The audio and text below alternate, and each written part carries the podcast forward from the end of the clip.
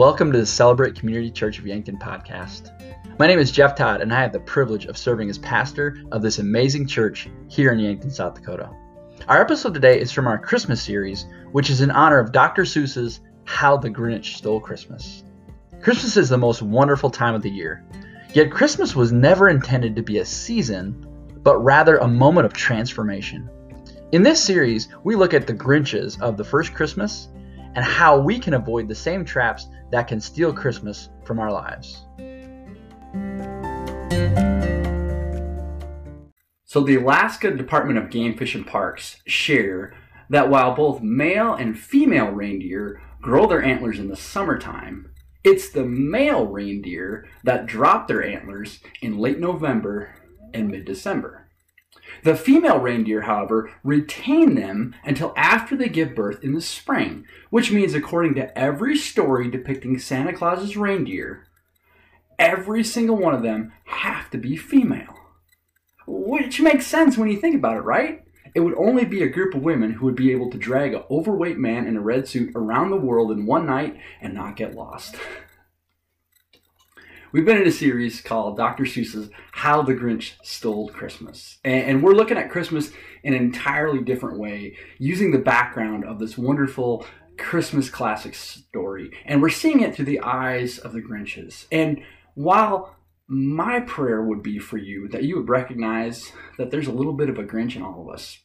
And how Christmas is not just a season to celebrate, it's a point of transformation. And when you get it, it'll last 365 days a year. And last week, we looked at the Grinchiest of all Grinches from the very first Christmas, and that was King Herod. And I encourage you to go back and watch it on YouTube. You can go to our website, yankton.church, and watch it there as well. But today, to continue on, we're going to look at our second Grinch. And the interesting thing about this Grinch is this Grinch doesn't actually exist in Scripture. In fact, we've made up this Grinch. Now, if you're familiar with the Christmas narrative, you might think, wait a minute, no, it's not. But we'll take a look at it and show you this Grinch doesn't actually exist in Scripture.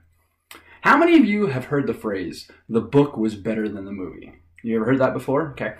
And what you're saying when you say that is when a story is taken from a narrative and put on film or in screen or in theater, there's certain, we'll say, creative licenses that are taken to kind of get across the message that you can't, you maybe could do with the written word, but you couldn't do in a visual. And there are things that don't really part of the story. And so that's what actually happened in today's Grinch's story. If, if you've seen a Christmas play, if you've seen a Christmas movie, you maybe have seen this Grinch added to the story. But I would contend again, he doesn't actually exist. So if you got your Bibles, let's go to Luke chapter 2. And, and let's just say that's the best way to find out about God's Word is to actually read God's Word. And, and it, again, another one of my prayers for this series is that you would actually go Matthew chapter 1 and 2, Luke chapter 1 and 2, and actually read it for yourself so you can understand the Christmas narrative in a way you've probably never done before. So, Luke 2, I'm beginning in the first verse. In those days, Caesar Augustus issued a decree that a census should be taken of the entire Roman world. This was the first census that took place while Quirinius was governor of Syria. Now, you've heard me say this before. When you're reading the Bible and you come across a name you don't know how to pronounce, just say it with confidence. No one else knows how to say it either, okay? Now, why does Luke include that in the narrative? Couple different reasons. The first one is Caesar Augustus was an actual person. Caesar Augustus actually issued a decree that a census should be taken. And this was verified at that time when that happened. This is an actual historical event. Not only for the people who are first reading Luke's gospel, but for us today. It's as if Luke is saying, fact check me. This is the greatest part about the Christmas narrative, and I don't want you to miss this, church. This is an actual event that actually happened and what we're celebrating. It's not a fairy tale, it's true. And facts like this can help us point to it throughout history. Luke goes on in verse 4, and this is a very familiar passage if you're familiar with the Christmas narrative. So Joseph also went up from the town of Nazareth in Galilee to Judea, to Bethlehem, to the town of David. We talked about that last week. Because he belonged to the house and the line of David. He went there to register Mary, who was being pledged to marry to him, and was expecting a child. And while they were there, the time came for the baby to be born. She gave birth to her firstborn, a son. She wrapped him in cloths and placed him in a manger because there was no guest room available for them. Now, you may have heard in the past translations, you may have heard they said no room in the end. Here's what we know about Mary and Joseph they had traveled a long way, they needed a place to stay, and they couldn't find one. So they slept with some animals. Think about this the Savior of the world, the King of Kings, the Lord of Lords, was born in a lowly barn surrounded by animals.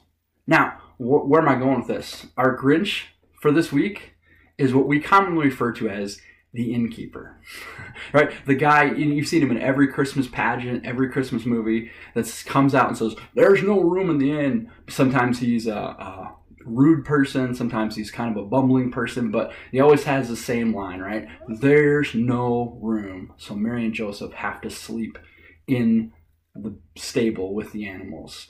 But here's what I want you to understand there's no innkeeper. If you read it, it's not in there. The person's not there. So, why do you think that we've created the innkeeper? And here's what I don't want you to miss, church it's because there's no room.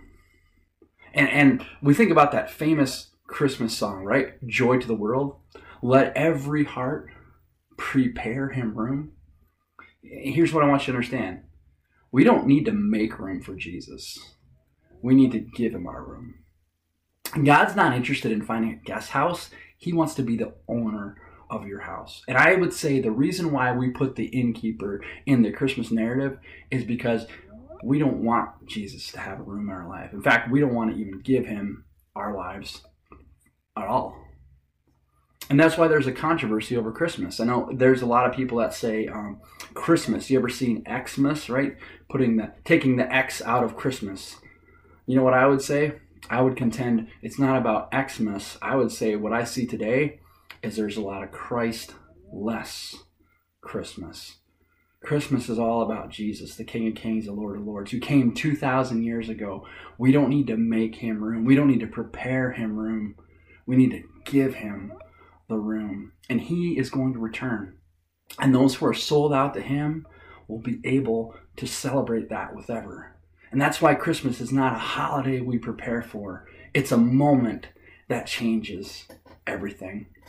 There's a story of by Pat Cook who shares about a little Jewish lady named Mrs. Rosenberg, who many years ago was stranded one night and was looking for a hotel room. She went up to the desk clerk at a particular hotel, and he could tell that she didn't. He didn't really want to give her a room for the night. He said, "Sorry, ma'am, no more room. The hotel's full." But your sign says vacancy, she replied. Well, yes, it does, ma'am, but I just need to tell you, we don't admit your kind. You'll have to try to find one on the other side of town. Well, Mrs. Rosenberg stiffened and replied, I'll have you know, young man, I converted to Christianity many years ago. And the desk clerk was a little skeptical and thought, oh, yeah, okay, well, let me give you a little test. How was Jesus born? Well, he was born to the Virgin Mary in a little town named Bethlehem. Desk clerk said, oh, yeah, you're right. Tell me a little bit more. She said, Well, he was born in a, in a barn. And the desk clerk said, That's right. But do you know why he was born in a barn? And Mrs. Rosenberg smiled, looked around, and made sure everybody could hear as loudly as she said, Because a jerk like you in a place like this wouldn't give a Jewish lady like me a room for the night. Now, I think sometimes we might get a little pompous and I think we might get a little self righteous. We might say, boy, if I would have known that Mary was carrying the Savior of the world, I would have made room for them. But I think we, we can excuse the innkeeper back then who didn't know what was going to happen. And we might justify ourselves, but I think sometimes we don't make room for Jesus either. Matthew 25 34 says, Then the king will say to those on his right, Come, you who are blessed by my Father. Take your inheritance, the kingdom prepared for you since the creation of the world. You know what he doesn't say? He doesn't say because you've memorized scripture, because you were so good. Oh my goodness, you gave anything beyond imagine. Do you know why Jesus says you can come and you can inherit the creation of the world? Look at what verse 35 says. I was hungry, you gave me something to eat. I was thirsty, you gave me something to drink. I was a stranger, and you invited me in. Church, why do we do things like we did for Webster Elementary? Why, why do we bless the teachers and the staff there in that way? Because that's what Jesus called us to do. And if we're really not making room for Jesus this Christmas season, if we want to give Jesus the room, that's the kind of thing that we need to do. Because here's the alternative. And Jesus goes on in verse 45. He says, Very truly I tell you, whatever you did not do for the least of these, you did not do for me. So today, I want to ask you one more time Are you making room for Jesus, or does he own the room? Now, if you're struggling with that, I just want to let you know there's three reasons why we don't have room for Jesus. These are three things that I see over and over again. Here's the first one we're overbooked. We're overbooked. Now, I'm not talking about rooms in our house, I mean room on our calendar. I heard the story recently of a mom who was running around ferociously from store to store on Christmas Eve, trying to get the last minute Christmas shopping done. Anybody there still? Suddenly, she realized she'd lost track of her little three year old son. In a panic, she started to retrace her steps and found him standing with his little nose pressed fat, flatly against a frosty window, gazing at a manger scene. When he heard his mother call his name, he shouted, Look, Mommy, it's baby Jesus. The stressed out mom grabbed his arm, jerked him away, and said, Let's go. We don't have time for that do we have time for Jesus? Do we do we make time for Jesus, or do we give him the room? And I've heard it said, "Oh, pastor, you know, I'd really love to serve, serve the Lord, but I just don't have time." Between raising kids, working a 40 hour week job, going to soccer practice, soccer games, my hobbies, working out in the gym, blogging, baking, booking, keeping up with Netflix, Facebook, YouTube, and by the time Sunday rolls around, it's the only day I have for myself to go out to the lake and relax and enjoy. You know, Pastor, it just seems we don't have time for the things we'd really like to do. Now, I don't say that to hurt your feelings. I say it because you will make time for what matters most in your life. Show me your calendar and I will show you your priorities. So, again, if we looked at your calendar, is Jesus the priority? See, I made a decision that I'm going to make Jesus the owner of my room. When Elaine and I moved here to Yankton, we didn't do it for a career move. We didn't do it for our family benefit. We did it for one reason, and that's because we want to tell as many people about the love of Jesus as I possibly can. That's why my focus is always about how can I advance God's kingdom with every job that I've had, with our marriage, with our kids. See, in, in our, our lives, we've decided God owns the room. I don't show up here on Sunday because expected. I don't broadcast from my office when I'm positive with COVID 19 because of you. I do it because God owns the room. He, he's, he's the number one thing, and, and I always make him a priority. Eric Hoffer said it this way The feeling of being heard is not usually the result of living a full life and having no time. It is, on the contrary, born out of a vague fear that we are wasting our lives when we do not do the one thing we ought to do, we have no time for anything else. We become the busiest and least content people in the entire world. And I see that all the time. See, when you give God the room, not you don't make room for God. When you just give him the room, it's amazing when you find how much time you have. Cuz when you make God the focus, you can't waste time. Now, am I against hobbies and watching TV and recreation? Absolutely not. We should all have those things in our lives. I completely agree. But they always come after. God always needs to be the first priority in our life. Look at what Isaiah 5 8 says. What sorrow for you who buy up a house after house and field after field until everyone is evicted and you live alone in the land our lives are not about us. When we surrender our life to Jesus Christ, it's always about giving Him everything so we can be a blessing to those around us. Are you overbooked? If so, let's take time this Christmas to make sure we're not. Here's the second reason why we don't have room for Jesus is because we overlook him. We overlook him. I heard it said the day after Thanksgiving, we're off to a good start this Christmas season. Sales are up 5.3%. I want you to think about that statement for a second. How sad is it that we judge the level of Christmas by how well sales are doing? And you might say, well, it's because Christmas is so commercial. I, I don't blame commercialism.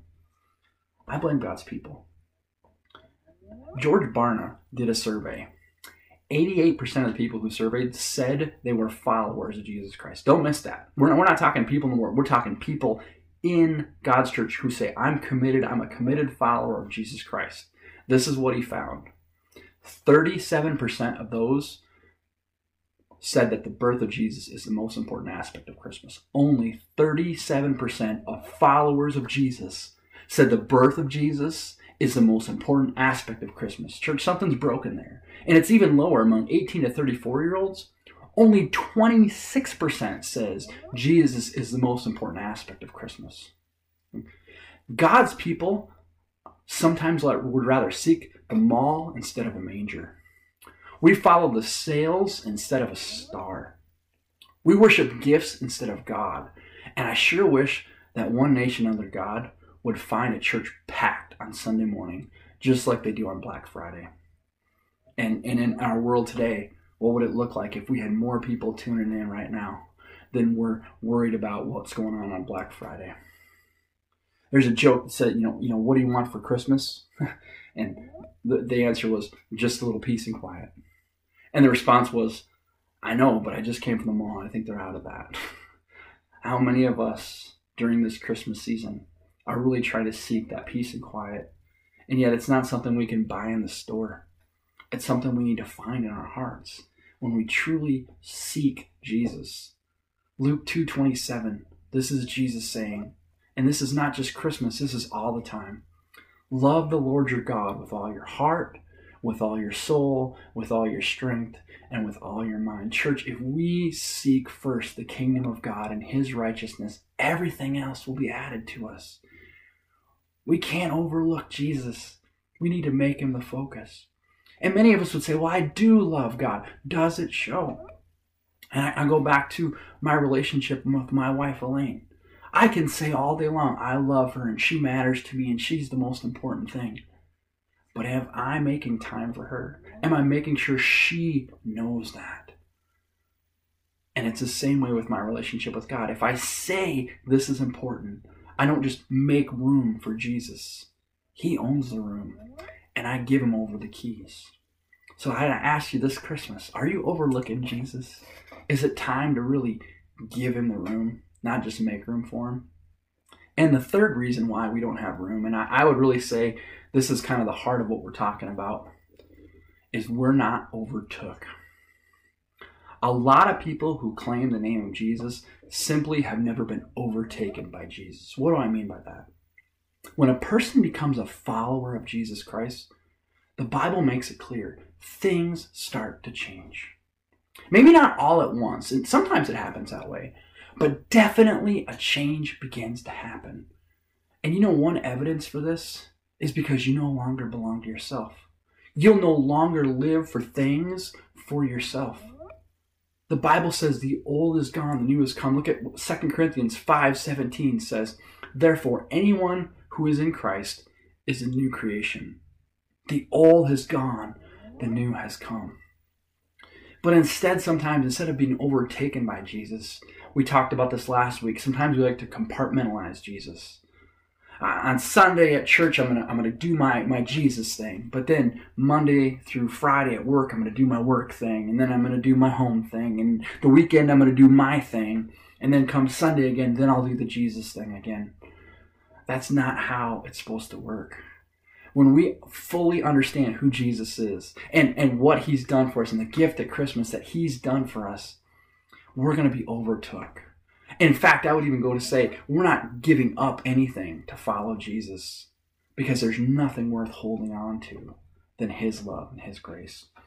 You know, Dr. James Dobson shares a story of a mom with three daughters who learned the importance of Christmas. I just want to read this to you because I thought this was very powerful.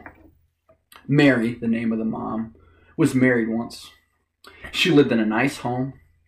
She never wanted anything. Well, until the day her husband decided he didn't want to be a husband or a father. He packed his bags and left. She never heard from him again. He left Mary in a jam. She had never worked outside the home before. Now she would have to work and provide for her children. She was grateful because she found a job cleaning houses, which meant she could be home with the girls and got home from school and still make enough money to provide for their needs. The girls were fed, they had clothes, well worn hand me downs given by her employers, but they were clothes nevertheless. She had no car because she couldn't afford it, but she had a roof over her head. It was difficult adjustment, but she was making do. The two eldest girls, Cindy and Laura, helped out as much as they could and never complained. For that, she was thankful. The youngest girl, named Becky, found happiness in her doll, Charlie. She kept him wrapped in a blanket at all times. One day, with the coming of Christmas, Mary walked the girls to school and then walked on with little Becky and her doll Charlie to the first house where she would clean for the day. As they approached the front door, Mary saw a beautiful Christmas wreath hanging on it. They went inside and there was a star on top. I've got to get to work now, sweetheart, so please don't touch anything. Okay, Mom, Becky's reply came as she climbed up in the big easy chair and sat down with her doll, Charlie admiring the presents and the ornaments and all the decorations in the beautiful house. Later that day, she went to another home to clean, and the same thing trees, ornaments, presents, the smell of Christmas all around. Up to that point, Becky never asked one question. She just admired all the colors, the smells, and the aura of Christmas. When they got home that night, however, Becky suddenly realized that she might be missing out on something. She looked up at her mom and said, why does everyone have a tree and we don't? Why are there so many presents and we don't have any? What's going on with that? Mary knew the questions would come. Laura and Cindy looked up from the floor where they were playing and waited for the answers. Thus, Mary pulled Becky on her lap. You're a smart girl, sweetheart. I'll tell you all about it. His name was Jesus. He was born on Christmas Day. Mary told her kids how it all happened. Becky hugged Charlie close and said, Oh, poor baby. Was it cold in the stable? I wouldn't want to sleep in a stable, would you? I sure wish I could have been there. Down the street was a church, and Mary knew it. Every Christmas, they always walked, always had a huge nativity scene. So Mary decided she would take the girls for a walk.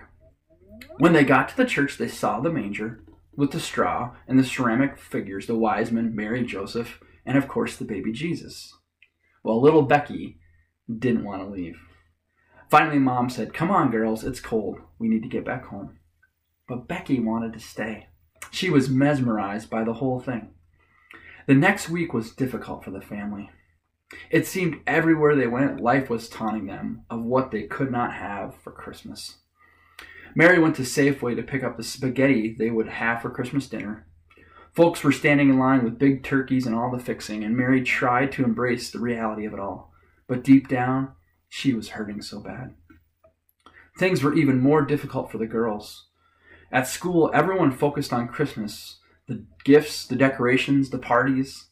The girls felt like strangers. On the outside looking in, it didn't take long that Mary's sadness turned to bitterness. Every carol reminded her of what her husband had left, what she used to have. The older girls could see that this was happening with their mother, and they too began to grow bitter. But not little Becky. She seemed to be immune from it all. She rocked little Charlie in her arms and told him again and again the story of the baby Jesus. Becky would ask her sisters every day to take her to church to see the nativity scene. Of course, they would take her, begrudgingly, reluctantly, and drag her home when she finished. Christmas morning came with a flurry of snow. Laura and Cindy woke up freezing, for the heat would sometimes not be on, and then it would be off.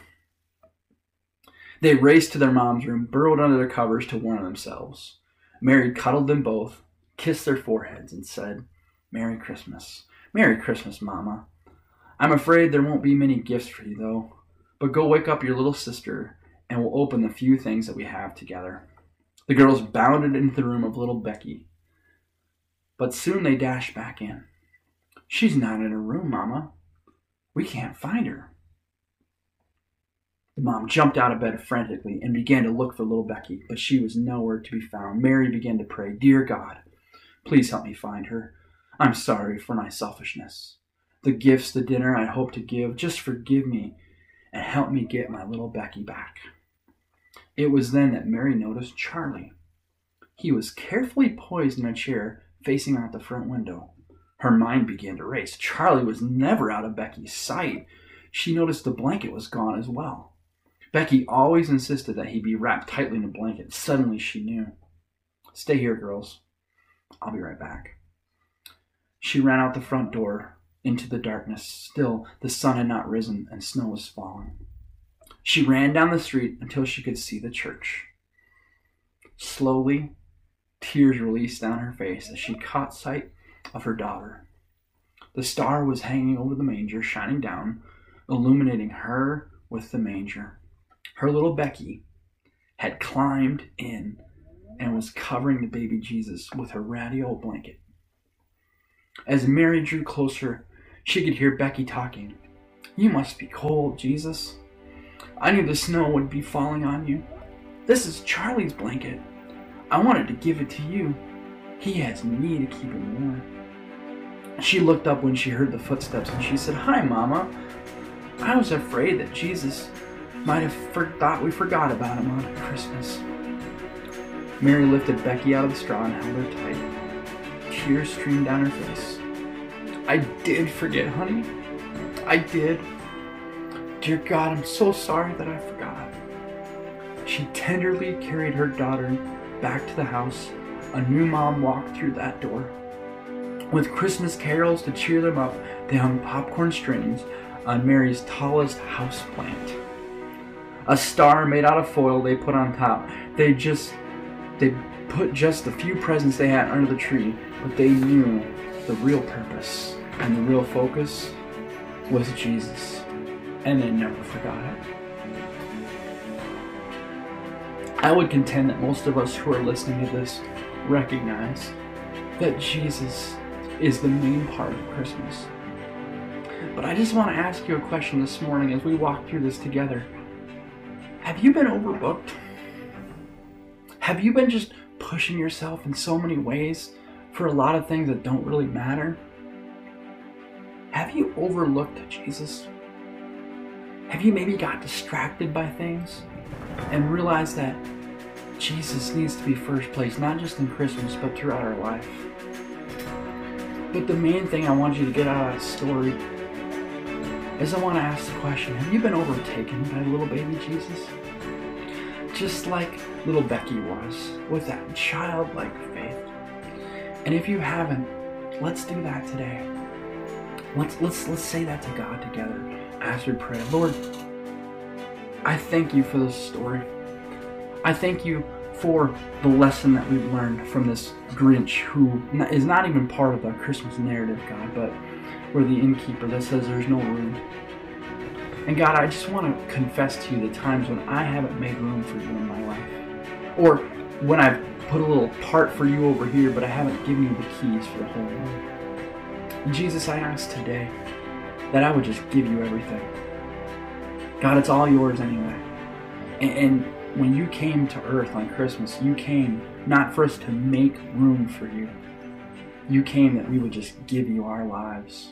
And if there's anyone listening to the sound of my voice that has yet to surrender themselves fully to you, I pray that this would be the time, this would be the Christmas 2020, where they would make that commitment, no matter what. We wouldn't try to run our lives around you, God. We would run you around our life. And we would just say, God, it's all yours, take it. And God, that we would be that church on this Christmas. We ask all these things in the matchless name of Jesus Christ our Lord. Amen.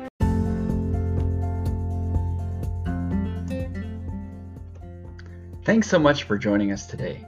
If you live in the Yankton area, we'd love for you to join us Sundays at 10:30 a.m. at the Minerva's Convention Center.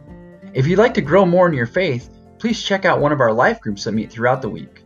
For a list of days and times, please visit our website, yankton.church. You can also check us out on Facebook and YouTube at Celebrate Yankton.